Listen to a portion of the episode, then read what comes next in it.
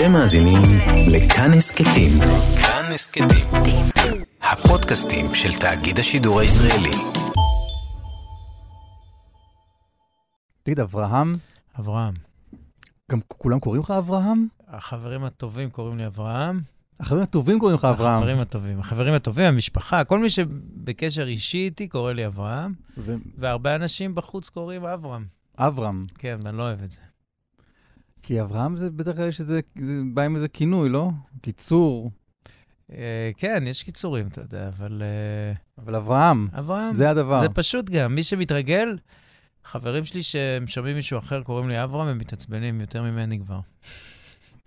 יש, יש משהו חצוף לקרוא למישהו אברהם, כשקוראים לו אברהם. כמו שמישהו יקרא לי אסף. כאילו, מה, על איזה רקע, אחי? אתה מבין? וזה, עם אברהם זה מקובל. כן, פעם חשבתי להוציא שיר על משהו, אברהם ולא אברהם. כאילו, לא יודע, לה- להנחיל את זה. אבל זה את השיר שנקרא אברהם. נכון. דבר עליו. אחד פלוס אחד. אסף ליברמן מזמין אורחים לשמוע מוזיקה ולדבר על החיים. פרק מספר 84. עם אברהם טל. אהלן אהלן, מה נשמע? איזה כיף, אני בפודקאסט. אתה בפודקאסט. פודקאסט זה קטע, אה? אנשים עולים לאוטו, שומעים פודקאסט. כאילו, אנשים אוהבים לשמוע אנשים אחרים מדברים. נכון. פש, מעניין למה. אני, אתה, אתה, אתה בחור ספורטיבי, נכון? אתה עושה דברים. כן. מה, אתה רץ? מה, מה... אני גולש, שיש גלים, כן. וכשאין גלים אני מזיז את עצמי סתם.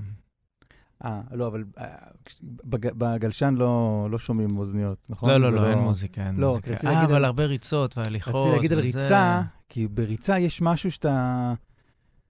אתה צריך משהו שרגע יסיח את דעתך, אבל לא יותר מדי... כן.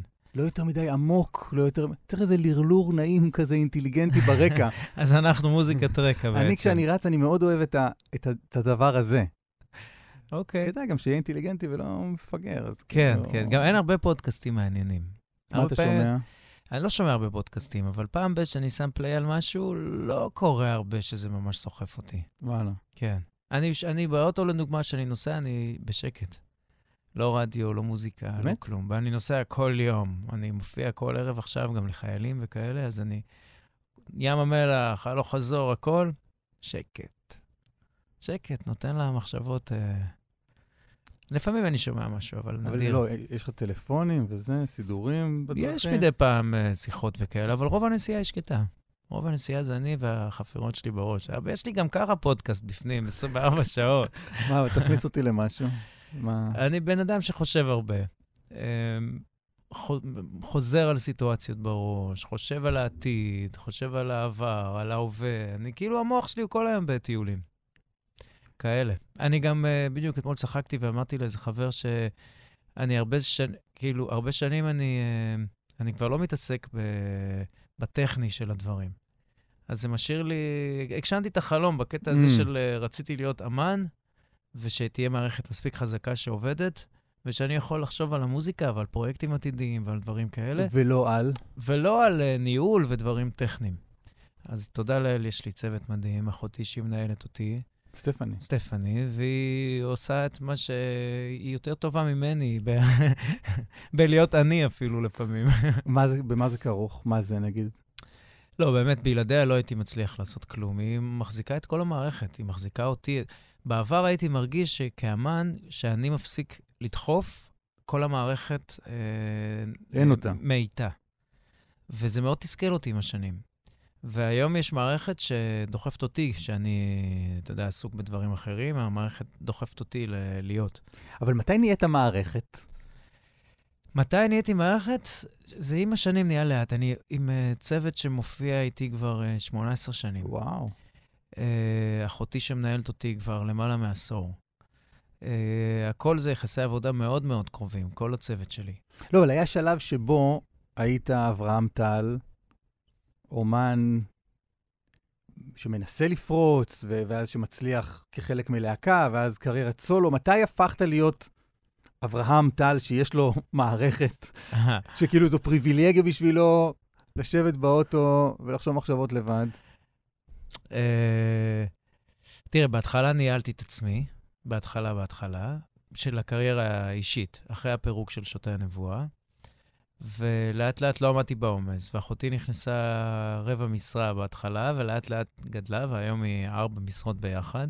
אני שואל בעצם על הרגע הזה של, ה... של ההצלחה, של המעבר הזה מעוד אומן או עוד זמר למישהו שחצה איזה רף של, של הצלחה ומוכרות. זו שאלה, זה כל הזמן מתפתח ומשתנה, אני גם רואה את זה עם השנים. אה, היה איזה שלב בערך לפני, אני יודע מה, עשר, עשר שנים, משהו כזה, לפני איזה עשור.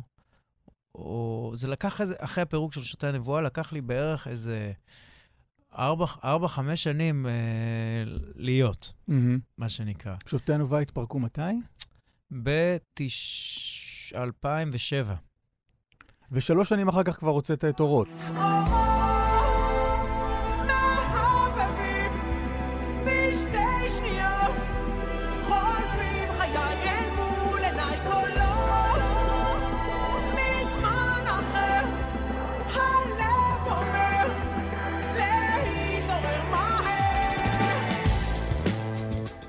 אז שם בערך בתקופה הזאת כבר הדברים התחילו לקרות. אורות לא, לא היה התפוצצות? אורות לא היה התפוצצות. לא הפכת אור... להיות בן רגע כאילו משהו מאוד גדול? כן. או, אתה יודע, יש לכל זמר, אתה רואה את זה גם היום. Uh, אתה רואה אומנים שבאו אחריי. Uh, אתה רואה את uh, חנן בן ארי, אתה רואה את עדן חסון, אתה רואה כל אחד מקבל את הפריים טיים שלו, את השנה הזאת שהוא זמר השנה, אז זה היה אחרי אורות. היה מלא ותארים ועניינים וכיף כזה. וזה עשה המון טוב. זה שינה לי גם דברים בפנים שלי. כאילו, עברתי ממצב של uh, הישרדות למצב של, uh, של מתקדם, של זורם, של חי, של נושם, של uh, שיש שפע, תודה לאל, שאפשר... הישרדות, אנחנו מדברים כלכלית או נפשית? בכל הרמות, גם, גם כלכלית. וגם uh, קריירה, אתה יודע, אתה בהתחלה אתה דוחף, דוחף, דוחף, היום הגל, הגלגלים זזים, אז uh, עדיין אני עושה, עדיין אני בעשייה, בעשייה כל הזמן. אבל uh, ממקום אחר, פחות ממקום uh, היסטרי כזה, של uh, בהתחלה אתה, אתה שורד, אתה רוצה לעשות משהו, אתה רוצה להיות, אתה רוצה לא להיות אחד שבא ונעלם. אתה רוצה להישאר כי זה מה שאני אוהב הכי לעשות בחיים שלי, וזה מה שבא לי לעשות כל הזמן, בא לי לעשות את זה בכיף. אבל תסביר, מה זה היסטריה? כלומר, איך נראית שהיית היסטרי? היסטריה זה איזשהו מאמץ אה, של אמנים בתחילת אה, דרכם, שהוא אה, לדחוף את הקריירה שלהם. וזה דבר טוב, דבר חשוב גם ולגיטימי ומדהים. אבל עדיין יש בו איזו מידה של אה, היסטריה. כמו התרגשות לפני הופעה, אתה בהתחלה הבטן שלך רועדת, אתה, יש לך, אתה יכול כמעט להקיא לפני הופעה, כזה. עדיין? לא, לא. קורה משהו עם השנים ועם השירים, ו... וזה שכאילו... ההכרה. ההכרה, ההכרה במה שאתה עושה, אם זה מתחבר ל... אם אני אוהב את מה שאני עושה, זה מושלם בעיניי. אז אני עושה את משהו שאני אוהב, ואני גם מקבל על זה הכרה. וזה חיבור מדהים בעיניי, זה יכול להשאיר אותי עדיין להתעסק בעיקר, שזה ביצירה, במוזיקה, במחשבה, ולא באיך אני יותר אבלוט. עכשיו, אתה מזהה את זה על מלא אמנים בכל הגילאים, את המאמץ הזה לבלוט, וזה עושה קצת בחילה. בבטן. תספר לי על עצמך, מה אתה... וגם על עצמי, גם על עצמי. מה אתה עשית בתקופה ההיא, שהיום אתה מסתכל על זה קצת ב... הנה, הוא קצת זיהה ממאמץ. זה אפילו על הבמה. אפילו על הבמה. פעם הייתי חושב שאני עולה על במה ואני צריך לכבוש אותה. אתה יודע, הייתה לי פעם מנהלת שהייתה משתמשת במלא מושגים, אברהם טל כובש את קיסריה. אני לא כובש כלום, זה עצפן אותי כל התיאורים המלחמתיים האלה. ו... אבל בהתחלה אתה באמת צריך אה, להוכיח את עצמך, ו... אז, אז זה גם אובר אה, מאמץ לפעמים. אני רואה אמנים על הבמה, או שאני רואה את עצמי פעם. יש איזה אובר מאמץ, ועם השנים, זה כמו הלוחמים האלה של הקראטה, שיש את אלה שעושים מלא סלטות באוויר, ואז מגיע איזה מאסטר ועם הזרת אה, שובר את הבן אדם. אז זה כזה, אתה כבר לומד להזיז את אותם אה, גדלים של מערכות עם פחות מאמץ, יותר פיקוס, יותר שקט. זה מעניין, כי ממה שקראתי עליך ושמעתי אותך, עברת הרבה מאוד, אה, איך נקרא, מסעות רוחניים ונבירה פנימה, בלימוד, בהתנסויות. היה קשר בין זה לבין ההתנהלות שלך בקריירה? אני מאמין שהכל זה ביחד. אני מרגיש שאני בן אדם שתמיד חיפש, תמיד שאל שאלות. מי שהייתי ילד, יש לי מחברות כאלה. בתור ילד, שואל שאלות על אלוהים, על החיים, תמיד היה לי את המחשבה הזאת. מחברות, הייתי עובד בצפון, גדלתי בנווה עתיב, שזה בצפון, ובשלב מסוים העבודה שלי הייתה שומר על המטעים. אחת מהעבודות שהייתו, שהיה לי. אז היה לי רכב, הייתי כל היום צריך להסתובב במטעים של המושב ולראות שאף אחד לא גונב אחרי השעות של הקטיף. אז מה זה בעצם? זה עם רכב, תטייל בטבע, מטייל פה, נוסע לשם, נוסע לשם. זה היה לי המון זמן לכתוב, לעוף עם עצמי במחשבות. ותמיד אני מסתכל על החיים כמסע שקורה מבחוץ, ושהוא, מה שמכתיב אותו זה הרבה מה שקורה מבפנים. state of mind, לדוגמה עכשיו, בימים האלה. Uh, מתחילת המלחמה עבדתי מאוד קשה, ישר איך שהתחילה המלחמה, התנדבויות, כל ערב, הופעות, חיילים מפונים, בתי חולים, לוויות שלא נדע, שזה היה הכי קשה. ו... ואז לקחתי שבועיים הפסקה מהכל, ונסעתי. נסעתי לפעם ראשונה שאני מדבר על זה. אפילו לא העליתי תמונה באינסטגרם, כלום. נסעתי לקוסטה ריקה לשבועיים. קוסטה ריקה זה מקום שאני אוהב, אני נוסע לשם הרבה. נסעתי, יש לי שם חברים, הייתי שבועיים בהתנתקות, לא רציתי, אנש... באתי מהארץ וחברים, נו, איך היה, מה קורה, מה... לא רציתי לדבר על כלום. באמת, אמרתי, אני פה עכשיו בשביל ממש, באמת, הדחקה. כאילו, רסמי. אל תשאלו אותי על המלחמה, על פוליטיקה, כן, כלום. כן, ופתאום מתחילות שיחות, וכן, והייתי, ולוויות, וזה, לא, לא רוצה לדבר על כלום. כזה שקט כזה. וחזרתי, וכשחזרתי קיבלתי, אה, מה זה דאון? גם חזרתי לימים האלה של הגשם ה... הבנתי שאיזה 30 ומשהו שנים לא היה גשם כל כך רצוף, הרבה זמן. אה, חזרת ממש, ממש כן, עכשיו, כן, אתה כן, אומר. כן, כן, כן. וחזרתי ממש בדיכאון לחזור, היה לי קשה לחזור ל... עוד פעם למצב ולמזג האוויר והחטופים והכל כל כך הכביד עליי, שלפני שנסעתי כבר התפרקתי מזה. ואז נסעתי וחוויתי משהו אחר וחזרתי לאותה מציאות שגם לא נראה שהיא ממש מתפתחת לכיוונים טובים. אז זה ממש דיכא אותי. אבל אני בן אדם שדי אופטימי בגדול, ואמרתי לעצמי, אברהם, אתה חי פה, זה הבית שלך. הילדים שלי גדולים, הקטן עוד מעט מתגייס, יש לי פה צוות, יש לי פה חברים. פה אני נמצא, תעשה את פה יותר טוב. כאילו, הסיוט הכי גדול בחיים, אני חושב, זה הדילמה. זה כמו שאתה עם אישה ואתה כל הזמן חושב, רגע, אולי היא לא טובה לי, אולי היא לא טובה לי. זה הסיוט. הסיוט זה לא מה שאתה חושב שיש לך עם האישה, הסיוט זה, זה הדילמה. הסיוט זה ההתחבטות. קיבלתי על עצמי, אני שוב פעם פה, חזרתי להופיע כל ערב לחיילים, זה ממלא אותי, אני לא מסתכל חדשות, לא רואה טלוויזיה, לא מתעדכן, לא מסתכל באינסטגרם, לא מסתכל בפייסבוק, עושה את העבודה שלי בערב, נוסע לשמח חיילים, מתפוצץ איתם, חוזר הביתה, והחלטתי לפני כמה ימים, די, אני פה, ותעשה את המציאות העכשווית שלך יותר טובה. כי הרבה אנשים היו בדיכאון גם לפני המלחמה. ואז המלחמה הזאת היא, היא אה, בעצם אחלה לגיטימציה להיות, להמשיך להיות בדיכאון, נכון? כאילו יש מלחמה, אז אפשר להיות בדיכאון. Okay. אוקיי. ואנשים שכחו גם לפני זה הם היו בדיכאון. אז אמרתי, אלה החיים עכשיו, ונעשה מהם טובים יותר. אז uh, אני קם כל בוקר והחלטתי לעשות uh, 50 שכיבות צמיחה, 50 בטן ו-50 סקואטים. כל אחד במה שמשמח אותו. כל בוקר, כי אין לי פה גלים, ואני אוהב לגלוש. אז כן. אה, כשאני כן. uh, במקום עם גלים, אני גולש פעמיים ביום, ואני הבן אדם הכי מאושר בעולם, נקודה. כן. ולהוציא את עצמי לריצות ולכאלה, אני לא, אין לי, אין לי כוח, אני לא אוהב את זה, זה לא כיף לי. אני אוהב ספורטים שעושים לי כיף. אה, אבל אה, ברגע שלקחתי את ההחלטה הזאת, כבר uh, הכל השתפר, ופתאום יצאה השמש, ויש לנו כמה ימים יפים עכשיו, אז אני אופטימי היום. תפסת אותי אופטימי, כי יכולתי לבוא לפה אחרת לגמרי. אבל אני שואל אם כל מה ש... כל הכלים שרכשת, אני שונא את ה... זה ביטויים קפיטליסטיים כאלה, אבל כל, ה... כל הלימוד שלך וההתנסויות שלך מביאות אותך למצבים כמו היום עם יותר איזה חוסן? אני מרגיש שאני שהמערכות שלי יותר ברורות לי. המערכות הנפשיות, הפנימיות שלי עם עצמי, הן יותר ברורות לי. אה, אם יש לי איזשהו משבר באיזשהו עניין, אז אני... יש איזו מערכת כבר שרגילה מכל הלימודים וההתנסויות, כמו שאתה אומר, כבר רגילה להסתכל פנימה ולשאול את השאלות הפנימיות, העמוקות, כאילו כמו טיפול שורש כזה של ה...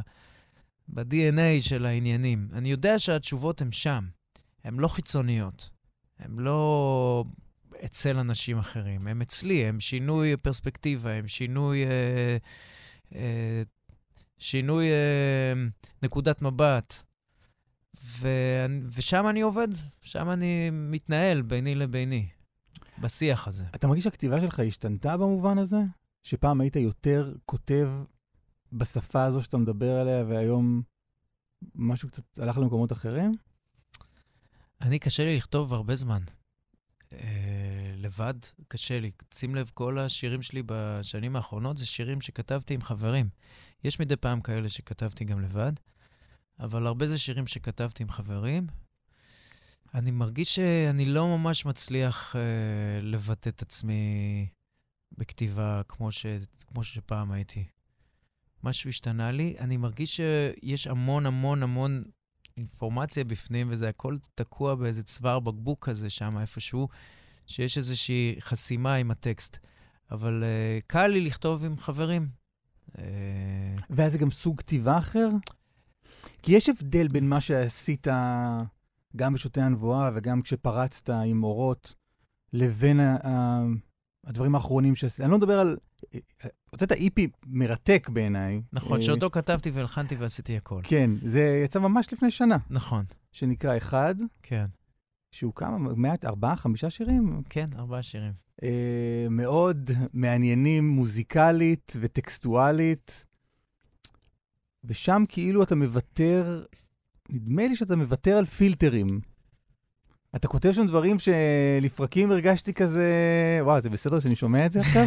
כלומר, אתה ממש... אה, זו, אז זו הכתיבה שלי היום. בגלל זה היא גם... אה, גם הכתיבה שלי האישית, זה מוזר, זה, אני גם מרגיש שהיא פחות אה, מסחרית, ושהיא פחות מעניינת את הרבה מהאנשים, היא יותר אה, נישתית. בגלל זה יותר קל לי לחבור ל... לאיזה בן אדם, ואז ביחד אנחנו מביאים משהו אחר שהוא משלב את כל העולמות. אבל אה, זה גם, זה משהו שכמה שנים אני כבר אה, סוחב איתי. מה אתה חושב שקרה? אני חושב שהגיע איזשהו שלב שפשוט אה, כבר היה לי כזה, נמאס לשמוע את עצמי. משהו כזה, את הטקסטים שיוצאים ממני. וואלה. כן, כבר הרגיש לי, יאללה, כבר אמרתי הכל. כבר הכל חוזר על עצמו. אה, הרגשתי שיש המון המון מחשבות בפנים, ומחשבות יפות, ותובנות על החיים, ושאני לא, לא, לא יודע, לא מצליח כאילו לתרגם את זה עד הסוף אה, ממש לטקסטים, ואז הוצאתי את, ה, את ה-EP הזה, שבו כתבתי את המילים, וגם את הלחנים ואת הכל. אבל זה, ראית, זה משהו אחר. זה לא שירים. אני זוכר שהוצאתי את... אה, שעבדתי על אה, האלבום אורות. אז עבדתי עם אה, יונתן דגן עליו, בהפקה. ואז שלחתי לו את השיר אה, מחוזקים לעולם.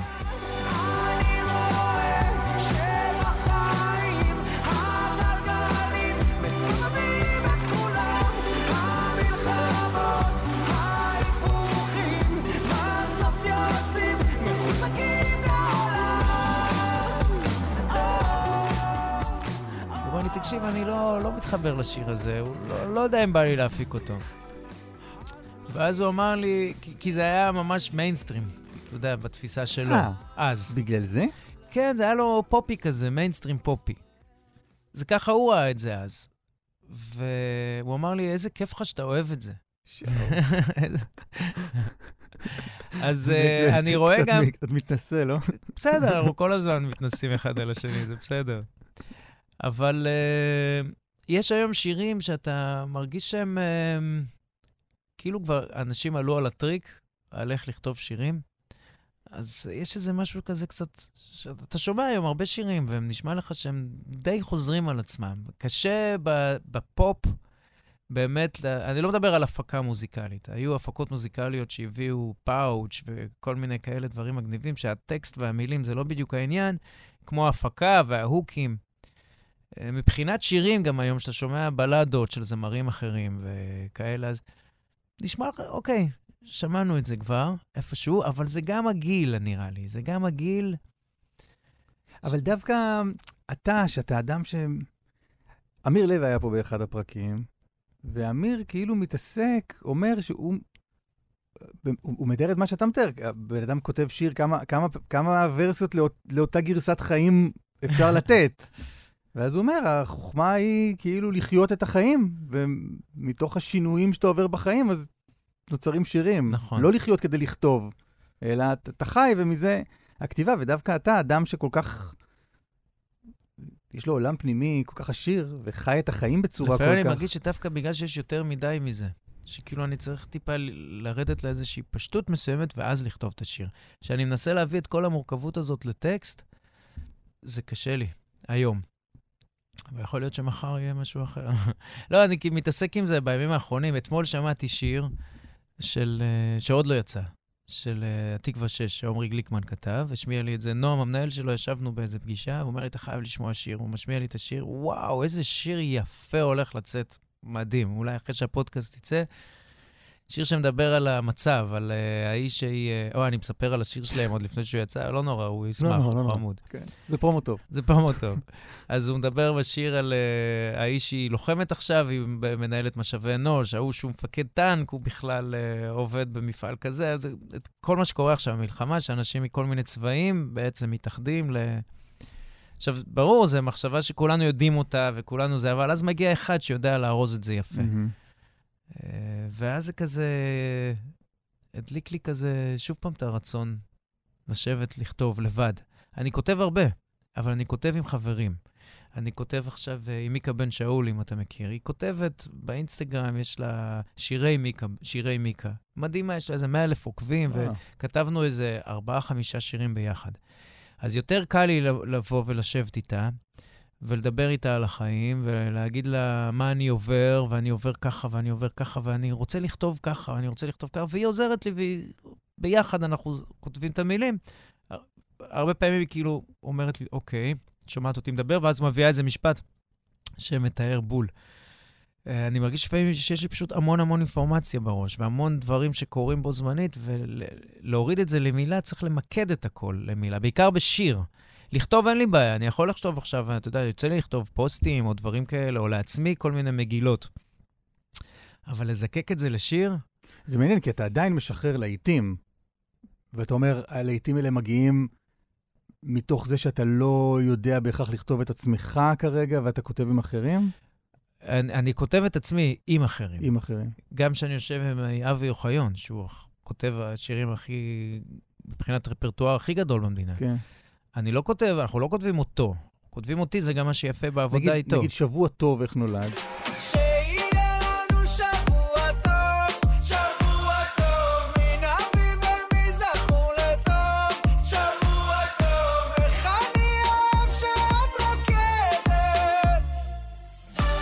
שבוע טוב היה, נפגשנו באולפן אה, עם אבי ומתן, שהם תמיד אה, שותפים, ועם בניה, שבא כחבר, לפעמים בסשנים אצל אבי מג- מגיע חבר, אתה יודע, לי- לי- אז כותבים ביחד. וכשכותבים אצל אבי שיר, אז אין, אה, אין אה, בדיוק התכווננות לתוצאה לגמרי, אלא יותר לתהליך, ומה שיוצא בסוף זה מה שיוצא, וזה יכול לצאת גם שיר שהוא לא מתאים לך. כשסיימנו לכתוב את שבוע טוב, כתבנו ביחד, וכשסיימנו עליתי לאוטו, ושמתי, הוא, נגמר הסשן, הוא שולח את זה במייל ישר, שתוכל לשמוע באוטו. זה מין טקס קבוע כזה. הסשנים אצל אבי מתחילים בערך בתשע בערב, מסתיימים בארבע, חמש בבוקר, די. כן? מתחילים בתשע, עשר, משהו כזה, ולקראת צריכה כזה יוצאים מהאולפן. זה, זה בדרך כלל השעות של העבודה. ואז אני שם פליי באוטו על שבוע טוב, ואני אחרי חצי שיר, אני אומר, מה זה החרא הזה? אני אברהם טל, שכאילו, יש אורות ושירים שיצאו לי מחוזקים מהזה, לעולם, וכן, וכל מיני שירים. וכל גלגל. כן, אז אני עכשיו אשיר שיהיה לנו שבוע טוב. וזה, אמרתי, טוב, ניתן את זה לזמר מזרחי. זו המחשבה שעברה לי בראש. ו... ואז התחלתי להשמיע את זה לאימא של חברה, ול... ודווקא יצא לי להשמיע לשתי אימהות של חברות, והן שתיהן כאילו נגנבו. ואז אמרתי, טוב, יש פה משהו אחר. לפעמים בראייה הסנובית שלי והאליטיסטית, ואני כתבתי שירים כאלה עמוקים, אז uh, יש המון ביקורת היא עצמית על הכתיבה, אם היא יוצאת כזאת, שיהיה לנו שבוע טוב. אבל אז אתה מבין שהשיר הוא גדול ממך, והוא השיר גדול מהכותב. השיר זה איזושהי אנרגיה שהגיעה, ושבוע טוב הוא קפסולה של אנרגיה טובה ומשמחת, והיום שאני שר את שבוע טוב בהופעות, אני לא מרגיש פחות מכל גלגל, כי זה אנרגיה. יש אנרגיה שמחה, יש אנרגיה עמוקה, יש מלא סוגי אנרגיות. והשיר הוא בסך הכל אה, אה, פ, אה, אה, פירוש מוחשי לאנרגיה. זהו, ומה שחשוב לי זה האנרגיה, פחות השיר. גם בהופעות, אנשים שואלים אותי, איך אתה יכול לשיר את אותו שיר כל כך הרבה שנים וליהנות? כי זה אנרגיה, זה אנרגיה שאני בא איתה במגע עכשיו, ואני ממריא איתה. אבל אתה יודע לאן אתה... אני מבין מה אתה אומר, אבל אתה יודע להסביר או להגיד לאן היית רוצה לקחת את הכתיבה שלך? היית רוצה לייצר עוד שבוע טוב, או עוד כל גלגל? גם וגם וגם. כן? כן. בסוף, אתה יוצר, אני בסוף יוצר מוזיקה שאני רוצה שהיא תרגש אותי. אם אני מסיים שיר והוא יכול להיות גם להצליח, ו- ואני לא אוהב אותו, אז פספסתי את העיקר. תמיד אני אומר לחברים מוזיקאים, הדבר הכי חשוב במקצוע הזה, זה לעשות את כל מה שאתה יכול לעשות בשביל להמשיך לאהוב את המקצוע הזה לעד. כי האמן, האמן מפסיק את הקריירה שלו, לא ברגע שהיא מפסיקה מבחוץ, ברגע שהוא מפסיק לאהוב לעשות את מה שהוא עושה. ואם אתה רק תעשה דברים מסחריים, ורק דברים אה, ממחשבה מסחרית וכלכלית ואינטרסנטיות, ובוא נוציא עכשיו שיר uh, חופות, ובוא נוציא עכשיו שיר uh, כזה כי יש ככה, ויש את המחשבה הזו גם בתעשייה. ואני לא אומר להתעלם ממנה לגמרי, זה סבבה, כן, לתקשר עם זה, אבל שזה לא יהיה העיקר, כי אם זה נהיה העיקר, אז אתה מתחיל כבר לעבוד בזה. אתה כבר מתחיל, אתה צריך, זה כמו גידלת איזה מפלצת, ואז אתה צריך לדאוג שיהיה לה מזון כל הזמן. ושם זה מוריד לך את החשק בכלל לעשות את המקצוע הזה. והדלק שלי במקצוע הזה, זה הרגעים האלה שאני לוחץ פליי באולפן על משהו שהקלטתי עכשיו, ושאני אוהב את זה, ושזה מרגש אותי, ושאני יכול לשמוע את זה עשר פעמים בלופ, ואם זה שיר מרגש ולבכות עם זה, או אם זה שיר משמח לעמוד באולפן ולרקוד עם זה, אני רוצה שזה ירגש אותי. אבל עם שבוע טוב, התהליך שתיארת הוא מעניין. אמרת, נכון. לא, לא, לא, לא, לא, לא, לא, לא, לא. נכון. ואז אמרת, אוקיי, אוקיי, נכון. אוקיי, בסדר. נכון. מעניין.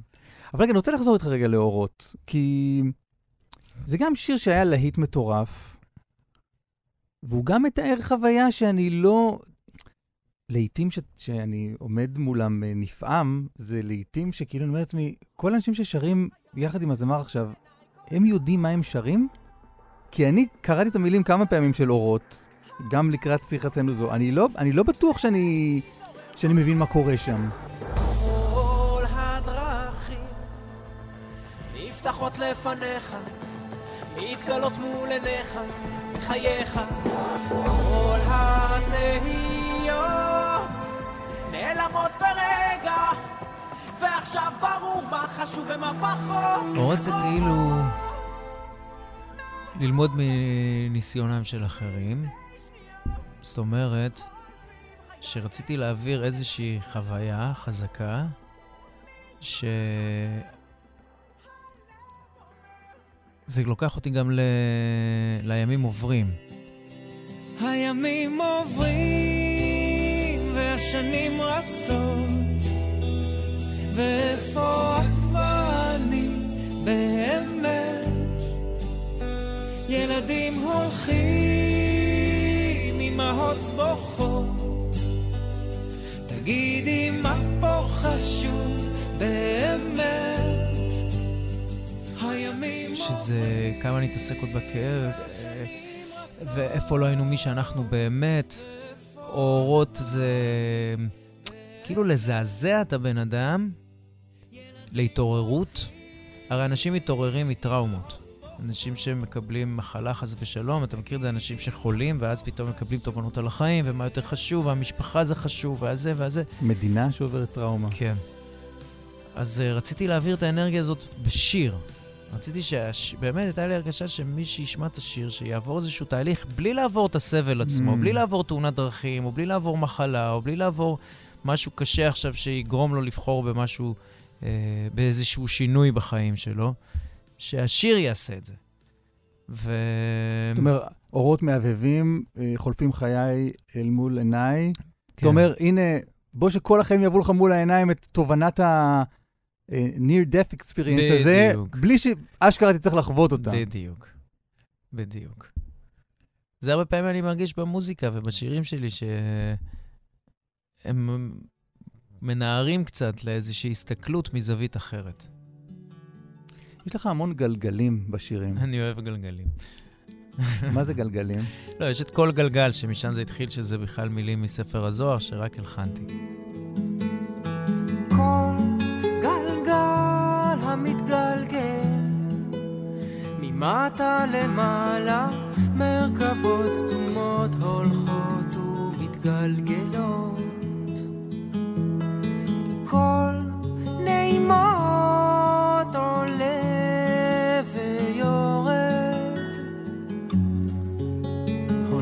הולך ומשוטט בעולם כל והם מחוזקים לעולם הגלגלים, מסובבים את כולם. גלגלים זה איזושהי תנועה של החיים. אתה יודע, החיים, הכל מתגלגל, הקרמה, הדברים שאתה עושה, שחוזרים אליך. קרמה זה דבר חזק בחיים, ממש. שמתי לב לזה, אימא'לה, מניסיון אישי גם. ממש, קרמה היא מאוד מהירה. תסביר- טק. ת- תסביר מה זה קרמה, כי נדמה לי עשו קצת אה, abuse במילה הזו. קרמה זה אם עכשיו תהיה מניאק למישהו, עוד שנייה מישהו יהיה מניאק אליך. ככה פשוט. ככה פשוט. אם אתה תעשה משהו אה, רע למישהי, או תשבור לה את הלב, עוד שנייה באותה צורה ישברו לך את הלב. זה קרמה. זה כל כך ישיר, זה כל כך... אה, אני מרגיש שכן. שכר ועונש. וככל שהשיעורים ברורים יותר, אני אומר תודה. כי הם ברורים לי. אם אני מקבל איזה כאפה, אני אומר, הופה, בואנה, לפני שנייה אני הייתי בצד השני ואני הייתי המניאק. ועכשיו זה בשנייה זה, ואז זה גם גורם לי לקבל את זה. גורם לי לקבל את זה, להבין מאיפה זה בא. אולי אה, ציירתי לעצמי איזושהי אה, תיאוריה בשביל אה, לפשט לי את החיים בהבנה שלי, אבל בסופו של דבר זה מה שכולנו עושים, בין אם בשליטה או בין אם לא. אנחנו מפרשים את החיים בהתאם. למי שאנחנו, כל אחד והייחודיות שלו. ולרוב זה גם מאוד דומה. אז uh, ככל שהקרמה מתקיפה מהר יותר, אני אומר תודה, כי זה גם גורם לי uh, להיזהר ולחשוב על זה. לא לשקר, לא להגזים, לפעמים uh, הייתי מגזים. סתם סיפור עם חברים, אני חושב, וואי, אל תשאל, חיכיתי שם שעתיים. לא חיכית שעתיים, חיכית שעה. סתם, בקטנות האלה. כל מיני כאלה קטנות שאני מנסה להיות כמה שיותר אה, דף חלק. אבל תסביר לי את המדע שמאחורי זה, שמאחורי הקרמה. מה אתה מאמין שקורה? נראה לי החיים הם באים ללמד אותנו דברים. אבל מה זה, זה אלוהים? זה שכר ועונש? זה כוח עליון? זה, זה, זה לא אלוהים שיושב עם מחשבון ואומר עכשיו ניתן לו בראש או לא. זה נראה לי איכשהו שהאנרגיה של החיים הזו עובדת. אתה תהיה לב פתוח ואתה תהיה נדיב ואתה תהיה אמיתי, זה יחזור אליך. גם מדעית אפילו, גם אה, מדעית, אה, הסתברותית, אם אתה תהיה סבבה, בן אדם טוב בהרבה סיטואציות, מתישהו זה יחזור אליך. אתה תהיה בן אדם מניאק, זה יחזור אליך, גם. ולפעמים כיף ל- לראות את הקרמה הזאת גם בדברים טובים. ש... סתם, פעם אחת נסעתי לאיזה מסיבה ורציתי לבוא עם הקרוון, ואיכשהו אני מתקשר לאיזה בן אדם, תגיד לי, אה, יש מקום להחנות את הקרוון? אומר לי, "אה, לפני כמה שנים שאני הייתי צריך שתבוא לשמח את החבר'ה אה, נו. של הנוער שלנו, אתה ישר באת בלי לשאול שאלות, אז היום אתה בא וישר בלי לשאול שאלות. מה זה, זה, וואו. וואו, איזה כיף. אתה מבין שהאינסטינקט שלי היה הפוך? האינסטינקט שלי היה, כשאני קראתי לך, אתה לא באת, אז זין. אז, איזה אה, מזל ש- איזה מזל שבאת. כן, אז אה, אני לא זוכר כאלה ברורים שלא, מן הסתם היו לי, אולי אנשים לא אמרו לי. אבל בגדול אה, אני מנסה, מנסה להיות טוב עד כמה שאני יכול, אבל לא תמיד מצליח, אתה יודע, אני עשיתי טעויות. פגעתי באנשים, ברור, בכביש אני נוהג כמו מניאק לפעמים. ככל שאני נדבר על זה, זה... אתה יודע מה שמתי לב בכביש? אתמול אמרתי את זה לחברים בהרכב. כי כל פעם שאתה נוסע בכביש ואתה חושב שכולם מניאקים, רוב הסיכויים שגם אתה מניאק. כי אז אם, אם כולם מניאקים, אז גם אתה מניאק. וכשאתה נוסע במודעות אחרת, אתה נוהג בכביש ואתה אומר, אני... זה, זה אצלי שחור לבן ככה, אני עולה, לה, עולה להגה, אני נוהג מלא. כי אני נוסע להופעות. אתה נוסע להופעות לא בוון? אתה נוסע לבד? לפעמים עם הוון, ולפעמים יש, יש לי יום עסוק, ויש לי הופעה, אתה יודע, יש לי ימים, יש לי הקלטות, באים, פודקאסט וזה, ואחרי זה יש הופעה, אז הוון כבר נסע, החבר'ה כבר שם, ואז אני בא אחר כך. ואז אני עולה לרכב. אם אני לא, איך שאני מתיישב בכיסא, מצהיר, אברהם, אתה, הנסיעה הזאת לא מתעצבן על אף אחד, אני חייב לה, את ההצהרה הזאת ביני לביני. ברגע שאני עוש, לוקח את ההצהרה הזאת, אני לא מתעצבן, אבל, וזה עובד לי. אבל אתה, אתה, אתה אדם עצבני? אני גם עצבני. כן? כן, גם. גם, תלוי. כשהייתי ילד הייתי מאוד עצבני. אימא שלי הייתה כל הזמן אה, מקניטה אותי, ואומרת לי, מרוקו, סכין ורוד. לא יודע, הייתה מדליקה אותי. כל פעם הייתי מתעצבן, אז הייתי אומרת סכין ורוד, סכין ורוד, לא יודע מאיפה היא באה לה, אבל זה כאילו, זה היה הקטע, אני גם חצי מרוקאי, אז היא הייתה... יש לי דם חם. יש לי דם חם. אבל זה מנוגד לתדמית. הש, הש, בטח משותי הנבואה והשנתי והרוחניקיות וכל זה, זה לא אמור להביא איתך איזה... לא, אני מנסה... זה לא אמור להביא איתך איזה שלווה סטואית שדבר לא מטריד אותך? אה, אני... לא, אני, יש, יש לי דם חם. זה לא שאני מציג פנים מסוימות ומאחורי, אני אותו בן אדם. גם עם השנים אני מרגיש שאני נהיה עוד יותר אותו בן אדם. פעם היה באמת את אברהם שעל הבמה ואת אברהם שבבית. היום אני מרגיש שאני... שמה היה ההבדלים ביניהם? שבבית אני יותר, אה, יותר שקט, יותר אה, אפילו יכול להיות טרוד במחשבות, אה, אם זה קצת דיכאון פה ושם, כזה, ואז אני עולה על במה ואני פורח וכולי זה. היום אני מרגיש שהחיים, כל הקצוות שלהם התאזנו. ואני עולה על הבמה, אני ממשיך, ת, Mm. ת, אני, ממשיך אני ממשיך רגיל, אני עולה על הבמה. גם מה שכיף עכשיו בתקופה הזאת, בכל ההופעות חיילים, זה שאין לך בגדים להופעה. זאת אומרת, בימים רגילים, אתה- בא עם בגדים רגילים, כמו שאני עכשיו, ולפני שאתה עולה לבמה, אתה שם. את הבגדים היפים. עכשיו אין. אני, עולה, אני כבר עם בלנסטון ארבעה חודשים. זה אותם בלנסטון שאני אה, מטייל איתם בשטח עם הכלב שלי ומתמלא בוץ, אותם בלנסטון שאני עובד בשטח או בגינה או מה שאני לא עושה, ואיתם אני עולה גם לבמה. יפה. אז עכשיו זה בכלל נהיה... וזה כיף, זה כיף הטבעיות הזאת. אבל מה קרה, מה השתנה בחיים בעצם מהאברמטל העצבני שבבית למשהו רגוע יותר היום? נראה לי אה, עם השנים יותר קבלה עצמית, יותר קבלה... משהו כזה, יותר קבלה. פשוט זה מי שאני. והקבלה הזו עושה גם שקט. כמה מילים אולי, על, על, כאמור, על האיפי, שדיברנו עליו כמה פעמים, אולי רגע איזה, איזה טקסט אחד משם, כי זה באמת... אה, אברהם זה עליך? כן.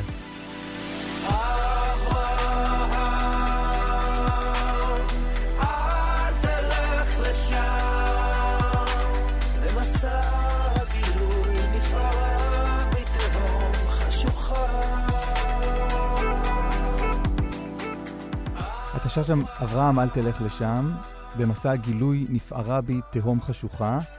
אברהם, הכל זה לטובה, לא ידעתי עד כמה הדרך תהיה לי קשה. כן. זה שיר שמדבר אה, ישירות על, אה, על הפרדה שעברתי מ... מהאימא של הילדים שלי. אה, זה כתבתי לפני, אני חושב קצת אחרי הפרידה, ויש בי איזה מקום שגם משתנה עם השנים, שאני לפעמים עושה, אז הייתי עושה צעדים גדולים, ורק אחרי זה מבין את המחיר שלהם. אני בן אדם שאם אני מרגיש משהו שהוא בלב האמת, אני הולך עליו, אני אתאבד עליו, גם אם זה מאוד קשה. ורק אחרי זה אני אבין מה המחיר של זה.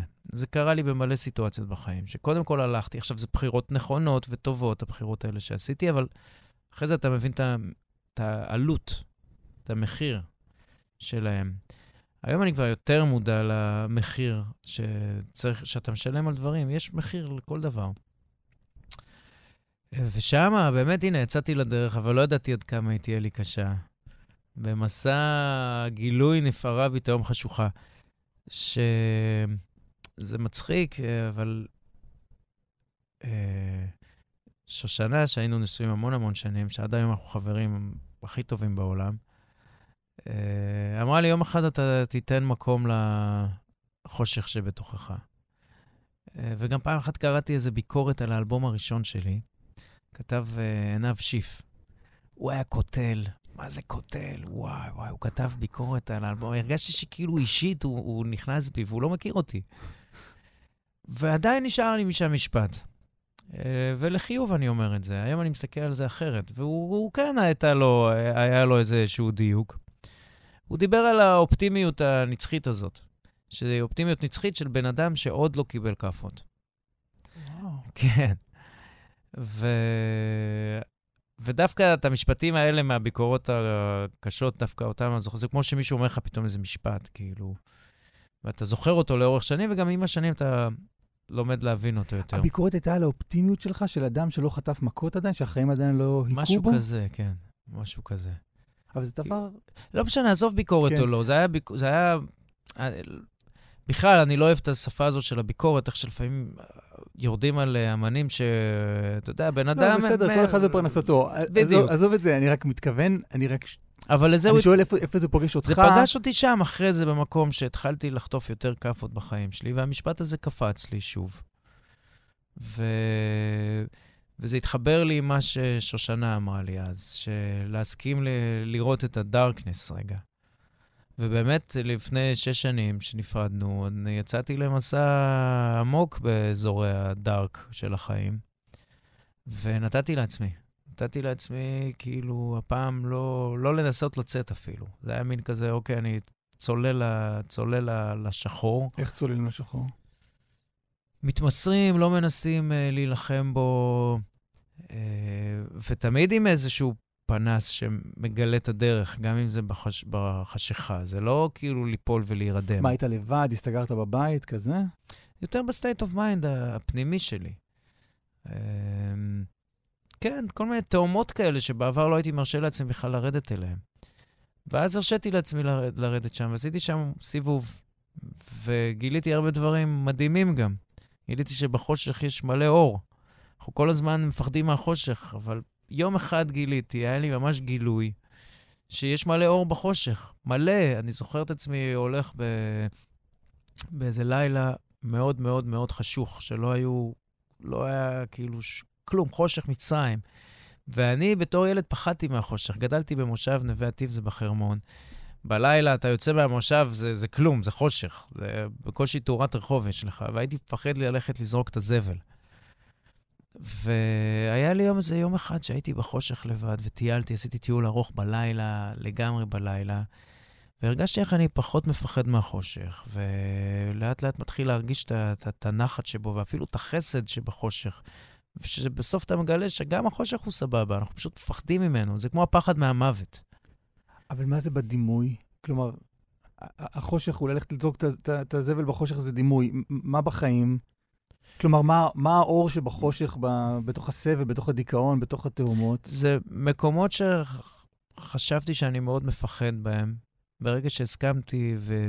והרשיתי לעצמי להיות בהם, הרשיתי לעצמי אה, לא לברוח, לא להסיח את הדעת, להישאר, אם זה בדיכאון או אם זה בחושך, שאתה יוצא לחושך ואתה מפחד להישאר, לנשום, להירגע.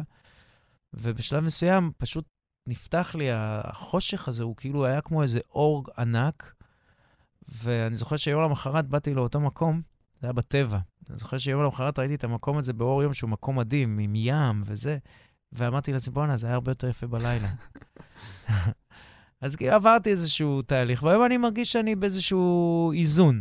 היום אני מרגיש שאני על מאזניים, שהשמחה והעצב הם שווים בחיים שלי, ושמפה זה מה אני אבחר כל בוקר לעשות. סיפרת פעם שזה היה גם איזה טקס רוחני שפתח אותך לעצב. אה, המצאתי את זה? לא, היו כל מיני טקסים וכאלה, כל מיני מדיסינות למיניהם, לא הרבה, אבל כן זה גם עניין אותי, אז uh, בדקתי. וגם שם יש הרבה גילויים, אבל uh, אין לי כוח לזה גם. היום אין לי כוח לזה כבר. כאילו, תגיד לי היום לבוא לעשות uh, איואסקה או משהו באיזה טקס. מה לא. זה- מה מה זה הדברים האלה? סליחה, למי שלא... זה טקסים ששותים אה, תה איואסקה, ואתה... זה איזה שני שורשים שמערבבים. זה משהו עתיק, אינדיאני, קדום, ואז זה מעלה מהתת-מודע שלך דברים, אה, והתמודדויות. זה לא סמים של בוא נעוף, אני לא אוהב סמים, אני לא אוהב אה, אה, כל מיני כימיקלים, אני לא אוהב. אף פעם לא אהבתי. אבל זה היה בקטע של כאילו מסע. ו... וגם שם אתה פתאום רואה, אם יש לך פחדים, או אם יש לך איזשהו חושך בחיים, או, או משהו כזה, אז אתה, זה מקבל פוקוס יותר. ואז אתה יכול גם להתמודד עם זה ולעבוד על זה. עשיתי את זה מעט פעמים, והיום אין לי, אין לי כוח כבר למסעות האלה, אין לי כוח ל... אבל זה שינה בך משהו? זה שינה אותך? לא יודע אם זה שינה אותי, אבל ה- אתה יודע, הכל ביחד. לא, זה לא שינה אותי. זה לא שינה אותי. אבל היו כל מיני דברים שלא ניכנס אליהם אה, עכשיו. דיברת על אברהם בהקשר של, ה... של הפרידה, של הגירושים, גם להבין אותך? אני רוצה להבין אותך ולהשקיט מחשבותיי, שבעתי די מגעגועי אליי. אני רוצה להבין אותך זה שיר שנכתב אליה, לא, לשושנה? להבין אותך זה שיר שהוא כמו איזה... להבה עתידית. כאילו, זה בסוף מה שאנחנו רוצים באהבה ובזוגיות. אה, שמישהו יבין אותנו ושאנחנו נבין אותו. אז יש גם השתוקקות אה, להבין אותך. אני רוצה להבין אותך ולהשקיט מחשבותיי, שבעתי די מגעגועי אליי. זה הגעגוע הזה לחיבור. Mm. למישהי, למישהי עתידית, אתה כן. אומר, לדמות שלא בהכרח קיימת כן, כרגע. כן, השיר הזה נכתב ממש בקטע של... אני כותב לה, למי שהיא לא תהיה, איפה שהיא לא תהיה. ובמודע כתבת פה EP, כתבת פה שירים שידעת שלא תעשה אותם בקיסריה? כן. זה הוא מאוד אומנותי, ה-EP הזה. זה גם... לקחתי על עצמי את ההפקה, ולקחתי על עצמי את המיקסים, ולקחתי על עצמי את המאסטרינג. אבל למה זה בהכרח אומר שלא יהיה פה... להיט? כן. כי ידעתי מההתחלה שזה מאוד מאוד אומנותי. אם, בוא נגיד שאם זה היה מצליח ומתפוצץ, ברור שהייתי מאושר, כי זה הג'וס של הג'וס שלי. אה, אבל ידעתי שזה אומנותי, וגם בארץ, בכל זאת, יש לך איזשהו מיינסטרים שרץ. אתה יודע, אם אתה מספיק שאתה טיפה בצדדים, אבל איפה שאני נמצא, אמר לי חבר, אמר לי בניה ברבי, לפני, שעבדנו לפני כמה שנים ביחד, הוא אומר לי, אתה יכול לעשות מה שאתה רוצה. אתה יכול לעשות מה שאתה רוצה. אתה יכול לעשות מה שאתה רוצה. חד משמעית. גם אם תוציא עכשיו את הדבר הכי מוזר והכי שונה, אתה יכול להוציא, ואחרי זה אבל להוציא את זה, אבל ואחרי דווקא זה כמי להוציא את זה. שהקריירה שלו התחילה מלהלחין פסוקים מבעל הסולם, זה גם לא הייתי אומר מיינסטרים. זה נכון. לא גלגלצ. אבל זה מה שהיה יפה בשוטי הנבואה, זה שאנחנו אה, לא היינו במיינסטרים בכלל. והוצאנו חמישה סינגלים, הוצאנו, אה, הוצאנו את אה, מלא מלא שירים. הק- כל הילדים, והקה- ואין אני, ומה קרה לך, והייתי מניאק, ומלא שירים שהיום הם מאוד מוכרים. הרדיו לא ראה אותם. והקהל הכריח את הרדיו. בדיוק. אז זה כאילו פתחנו ערוץ חדש, והמיינסטרים מתרחב אליו, כזה. וזה היה מזל שלי. וגם באדם צובר זיכרונות.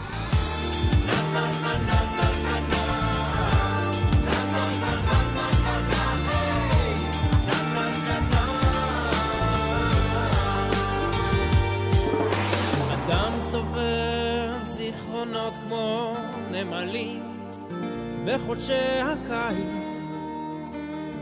אני זוכר שעשיתי את הגרסה הראשונה, ועשיתי את הנה נה נה נה נה נה נה, ואמרו לי זה רחוק מדי מהמקור.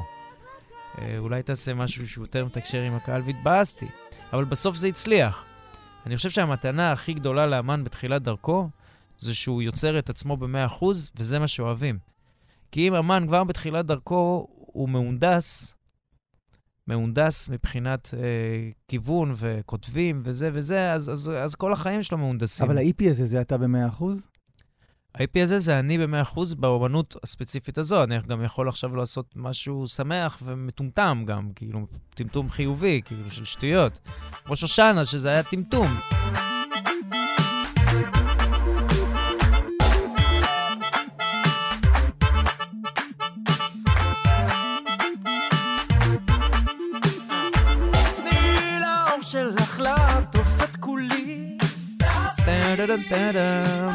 אני קורא לזה טמטום.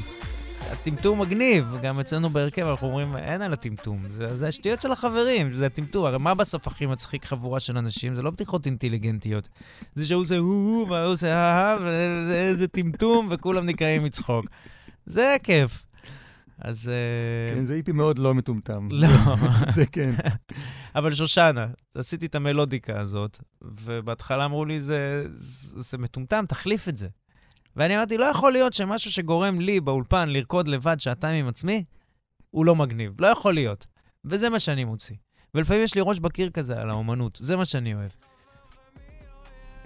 אחד השירים המפתיעים מבחינתי שהוצאת בשנים האחרונות זה צלקות באספלט. וואי, איך אני אוהב את השיר הזה. תופס צעד ונבהל, צלקות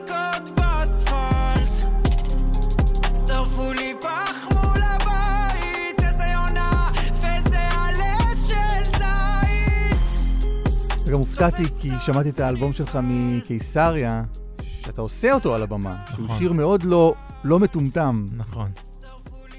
ממה זה? וואי, אני אוהב את השיר הזה. אני אוהב צלקות באספלט. אני, יש, יש, יש לי כמה צבעים ביצירה שלי. יש לי גם את השירים המרגשים, ויש לי גם את ה... את השירים האלה, העצבניים, אני קורא להם השירים שיר העצבניים, כן. זה שיר כועס ושיר לא אופטימי. נכון, נכון. זה שיר שהוא ממש משחרר. וגם אין בו פתרון. אז שרפו לי פח מול הבית, זה... זה אמיתי. זה פח... אה, פח אמיתי. גרתי ביפו כמה חודשים, עשרה חודשים, והיה את הבלגן אז פה, היה את הבלגן גם שהיו טילים מעזה. אנחנו כל הזמן שוכחים, כי עברנו טראומות אחת אחרי השנייה כבר כן. כמה שנים של כאפות, איך, איך... אתה יודע, אני רואה, אני רואה את המדינה עדיין קורית, רואה בונים כבישים וזה, אני אומר, איך, איך זה עדיין קורה? כאילו, איך זה מצליח בכלל לקרות עם כל השיגעון הזה? כן, וזה מצחיק שבשיר אתה לא אומר יפו, אבל לא. אה, היה לכם להיט גדול על יפו, על החגיגה של יפו, נכון. יונה הנביא וכל מה שנביא על בימים עצמנו. ששלום לא הייתה מילה גסה.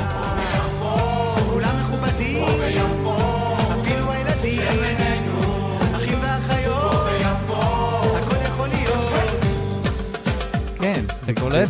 היום, אתה קולט כמה אנחנו רחוקים מהמילה שלום? אבל- תראה, אני מסתכל רק על היצירה שלך, מה עברנו מפה ביפו לצלקות באספלט. צלקות באספלט שחררתי את העצבים. איזה יונה ואיזה עלה של זית. איפה אתה. היום? אתה יותר פה ביפו או בצלקות באספלט? היום, היום, היום ספציפית, אתמול ראיתי אה, דוקו, אה, the Sheriff, על, אה, בנטפליקס, על בוב אה, מרלי, שירו בו. היה איזה רגע שירו בו, וזה היה פשוט אה, שני פוליטיק, שתי מפלגות פוליטיות בג'מייקה, שהתווכחו אחד בבין השנייה מי יותר טוב, כמו אצלנו. בגדול, ימ- ימין ושמאל, כזה היה להם, ליברלים ושמרנים. ועד שזה הגיע למלחמות של יריות ברחובות, ו... ובלגן, בלגן של נשקים וזה. פשוט הבנתי עד כמה הפוליטיקה מזה דורות ושנים, היא פשוט, זה מה שגומר את האנשים. אני יודע שאם הייתה פה פוליטיקה טובה, גם המלחמה הזאת לא הייתה קורית עכשיו. כי, כי זה הכל תולדה של תולדה של תולדה, ו- ו- והפוליטיקה שלנו מסריחה, והפוליטיקה שמה מסריחה מאוד, וכספים ששם שלחו להם ל- ל- לשפץ את עזה ולעשות מזה טוב, והלכו לחמאס. ופה גם, אתה חושב שזה לא אינטרס של פוליטיקאים שיהיה בינינו אה, מחלוקות? הרי המחלוקות האלה, בסופו של דבר, הן לא, שטויות. הם פשוט כל הזמן מגדירים את זה, הם מגדילים את זה ומגדילים, ואז הוא כבר, שהוא חושב שונה ממך, הוא נהיה אחר. ורק להזכיר לך ששנייה לפני המלחמה האיומה שהגיע האויב מבחוץ, דיברו פה על מלחמת אחים. היינו שנייה מזה, מילימטר מזה, שזה נורא יותר מהיום. היום זה נורא, הכי נורא שהיה, כי זה ממש, ממש בפנים שלנו, והחטופים, שזה שובר את הלב, וכל כך הרבה הרוגים שלא היה לנו אף פעם. וזה אויב מבחוץ. לפני זה היינו עם אוהב מבפנים. יש מצב שאם לא הייתה קורית המלחמה הזו, היינו, הקטסטרופה הזו, עושים אותה לעצמנו. אתה, אתה כותב שם, תופס צד ונבהל. כן. תופס צד ונבהל זה גם בימין וגם בשמאל. בסוף הצדדים האלה הם לא החיים עצמם. הם אה, אידיאולוגיות. החיים עצמם, אה, יש להם איזושהי דרך לעשות שלום, עם, עם, אה, לעשות, אתה ואני נריב. אם אתה תהיה בצד שלך ואני אהיה בצד שלי, לא משנה מי... לי יהיו מלא דברים שיצדיקו את הדעה שלי, לך יהיו מלא דברים שיצדיקו את הדעה שלך. הדרך של, ה... של האמצע היא, ב... היא, ב... היא בלי צד, היא ברגע שמפסיק ה-attachment לאיזשהו צד, שאתה תסכים לשמוע אותי באמת, את החוויה שלי, ויכאב לך מאיך שאני מרגיש, ואני אשמע את החוויה שלך, ויכאב לי מאיך שאתה מרגיש. באוטומטית, באותה שנייה, אנחנו כבר נבנה אה, דרך חדשה של הבנה. ויש פה כל הזמן ניסיון למשוך את כולם לאיזה צד. עכשיו, אני, אני שמעתי, אה, מני, אני קראתי את זה אחרת. חשבתי שאתה אומר, תופס צד וינאי. אני כאומן מנסה רגע להגיד משהו לטובת אחד הצדדים, וזה פתאום אני, זה פתאום מבהיל אותי. זה גם, זה גם. אתה, ברגע שאתה נהיה אה, עם דעות, אה, איך קוראים לזה? נחרצות. נח, נחרצות, שם יש בעיה. דעה נחרצת זה, זה פתח לבעיה. צריך גמישות בין אנשים. אם אין גמישות ואם אין... אה, וואלה, טעיתי, סליחה. אני קולט במלא סיטואציות בחיים שלי שמנעתי מלא מלחמות בפשוט להגיד, וואי, סליחה, מעניין. כזה. טוב, אה, ביקשתי מהקהל לשאול שאלות. אוקיי, זה מה שאנחנו מדהים. עושים פה בהסכת הזה. אה, יש למה שאלות... קוראים לזה הסכת? הסכת זה כאילו החלופה העברית לפודקאסט. הסכת, זה, זה לא... מה, מה- זה, יש בזה שקט? הסכת? זה כמו, הסכת. זה כמו, תס, זה בא מתסכית, תסכיתי הרדיו של פעם, מלהסכית, כאילו, הסכת ושמה. אז כן. הגרסה החדשה של זה זה הסכת. אוקיי. במקום פודקאסט שזה בלעז. אה, שרונה כותבת, אה, מה גרם לך לכתוב את המשפט, אני רואה שבחיים הגלגלים מסובבים את כולם? זה שכולנו עוברים את אותם דברים. כולנו. וזה מה שיפה באמנות, גם שירה וגם סטנדאפיסטים, לדוגמה. מה הם עושים סטנדאפיסטים? הם באים והם לוקחים סיטואציות פשוטות שכולנו חווים ביום-יום, עם האישה, עם הבן זוג, עם המזגן, עם הלא משנה מה, והם מדברים על זה. ואז אתה מבין, וואו, כולנו חווים את אותם דברים. קרה לכם שמכירים את זה ש... בדיוק. כולם מכירים את ואז כולם זה. צוחקים. אז גם בשירים, הגלגלים מסובבים את כולם, כולנו במכונת כביסה הזו של החיים. עומר שואל, האם דורות נמצאה? וואי, דורות... דורות זה אה, החמור, נכון? דורות זה הטון, כן, כן, כן. היא נמצאה והיא... אה, כן? כן, היא אה, נמצאה והיא סיימה את ימיה באזור אה, בנימינה, באיזושהי חווה. דוד בדיוק אתמול דיברתי עליה, כי אתמול כן? הייתי אצל חבר שיש לו חמורים, ואני אוהב, מאוד אוהב חמורים. אז סיפרתי לו את הסיפור על דורות. דוד שואל, מה התו הכי הכי גבוה שאתה יכול להגיע אליו? אני לא יודע. אני לא יודע תווים, אז אני לא יודע להגיד. אתה לא יודע תווים? לא יודע תווים. אני יודע אקורדים, G, D, אבל כל השאר... ויש לך כאילו שמיעה מצוינת? אני אוהב מוזיקה מאז שהייתי ילד. אה, לא, אבל נכנסים לאולפן, עובדים על שיר. מה, אני- אתה מביא להם את האקורדים? זה היה... לא, אני שר את התפקידים, אני, אני מפיק בעצמי, אני מאבד בעצמי, אני עושה את הכל, אבל uh, יש, יש שפה כבר למוזיקאים לא מלומדים. דני סנדרסון, היום הייתי אצל גידי גוב לפני, הוא גם לא יודע תווים. נכון. אז אתה בא, אתה שר את הליין, אתה זה, זה, זה, זה לא פחות, אם אתה, יש לך את זה, אז זה פחות משנה אם אתה יודע לשים את זה בתו או לא.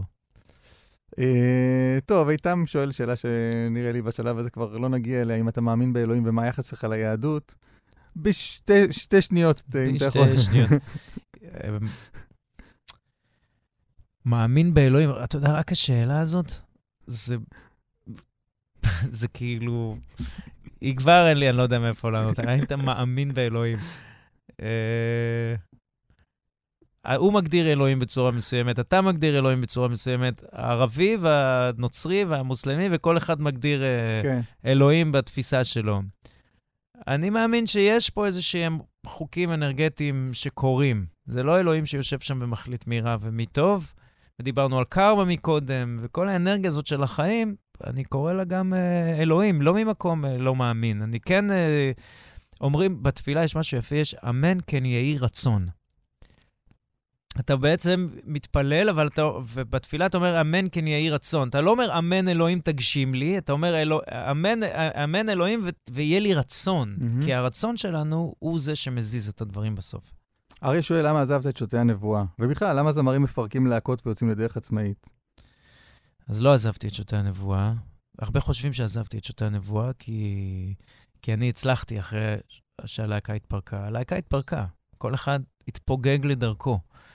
וכל אחד התחיל את דרכו מחדש. הלהקה התפרקה כי רבנו. כי רבנו והיינו שישה אגואים צעירים ביחד, וכבר לא הסתדרנו, וכבר כל אחד רצה למשוך את זה. הריבים היו ריבים אומנותיים על הסגנון, על לאן לוקחים את הלהקה, או סתם אנשים שלא מסתדרים אחד עם השני? אה, נראה לי ריבים היו מצעירות, מטמטום, על מה רבים? מאגו, על מה, על, על מה שאתה רוצה. כן מה? נעשה את ההופעה הזאת, לא נעשה את ההופעה הזאת. אה, בסוף היה לנו איזה סיפור יותר עמוק, שנפרדנו מהמנהל, ואז היה לנו איזה דרמה בינינו, לא משנה, לא ניכנס לזה עכשיו, אבל אה, הלהקה התפרקה, כי קשה לשיר אה, שישה אנשים, גם שישה אנשים מוכשרים. כולנו היינו כותבים, כולנו היינו מפיקים, כולנו היינו זמרים. זה התפרק, והרמתי את ה... לקח לי כמה שנים להרים את עצמי מחדש. וזהו.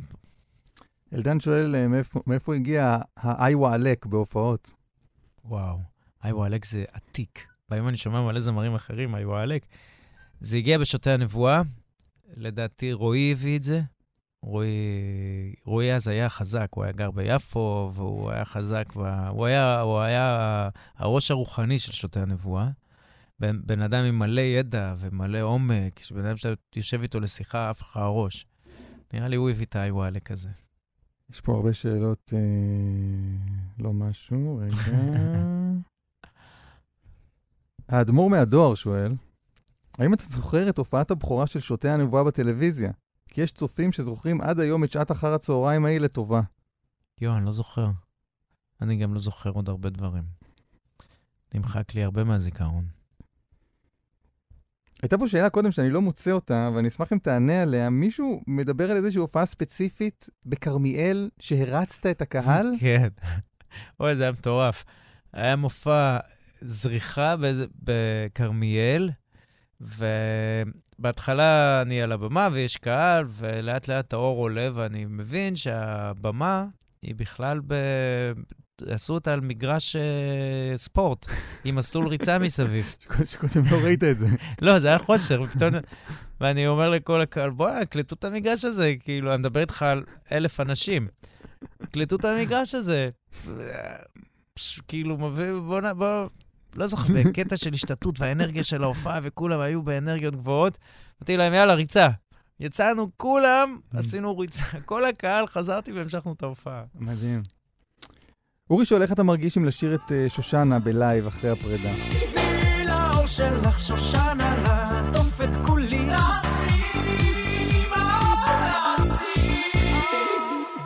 אני הכי אוהב לראות אז אותך. בהתחלה לא שרתי אותו כמה שנים. ועד ששיניתי משפט מהותי שמסביר את הכל. בין כל הדברים שעולים, הלב נשאר בבית. בהתחלה זה היה בין כל הדברים שעולים, אני נשאר בבית. גם בשיר שושנה דיבר, זה- דיברתי הרבה בשירים שלי על ה... כמה קשה להיות בזוגיות וזה וזה, אבל אני עדיין נשאר בבית. ואמרתי, איך אני יכול לשיר אני נשאר בבית? לא נשארתי בבית. אבל הלב נשאר בבית. וואו. ושחזר לי הלב ל- להיות שלם, ושחזרנו להיות חברים ממש טובים, ושזה... יש את... שיש ממש כזה, כזה אכפת וחברות וקרבה ומשפחתיות והכול, וארוחות ערב וכזה. הלב נשאר בבית. ברגע שהגעתי לשלום הזה שוב, יכולתי לחזור לשיר את השיר עם השינוי הזה.